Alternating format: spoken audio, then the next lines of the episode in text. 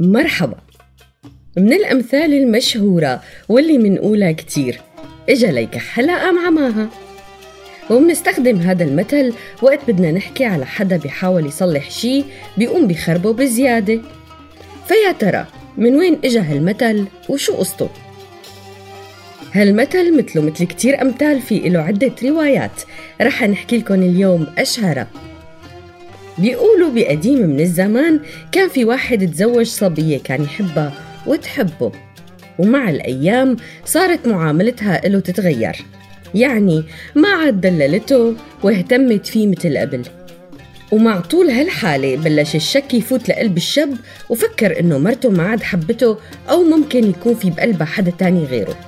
ولحتى يتأكد حمل حاله وراح لعند عجوز معروفة بالحكمة لحتى يستشيرها ويعرف شو يعمل ليتأكد من مشاعر مرته.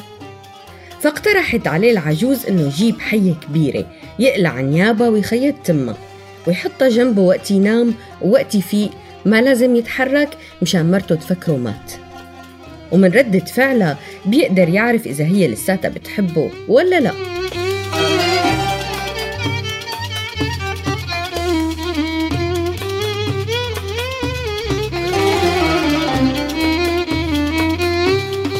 وبالفعل راح الشاب صاد حية وعمل مثل ما قالت له العجوز.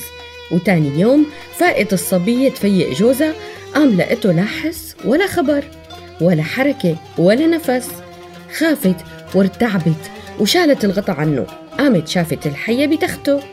فكرت إنه هي الحية قتلته وصارت تبكي وتولول على جوزها وقالت قصيدة غزل ورثاء في بساعتها. هون سمع جوزها وتأكد من إنه مرته بتحبه. قام من تخته وهداها وقال لها إنه هو ما مات وبس كان عم بيختبر محبتها. بس القصة ما مرقت هيك. الصبية حست حالها انخدعت وحست إنه جوزها وقت حطها بهالموقف من الخوف والرعب والقلق كان عم بيستهين فيها وبمشاعرها. مشان هيك قررت إنها تتركه لأنه أولاً شكك بمحبتها من البداية وثانيا استهان بمشاعرها وقت خلاها تصدق انه مات وحملت حالها وضبت اغراضها ومشيت بلا رجعة. ومن يومها صارت الناس لما تحكي عن الزلمة تقول إجا ليكحلها قام عماها. ومن بعدها مشي المثل على لسان الناس. هي مو القصة الوحيدة للمثل. إذا بتعرفوا قصة تانية احكوا لنا إياها.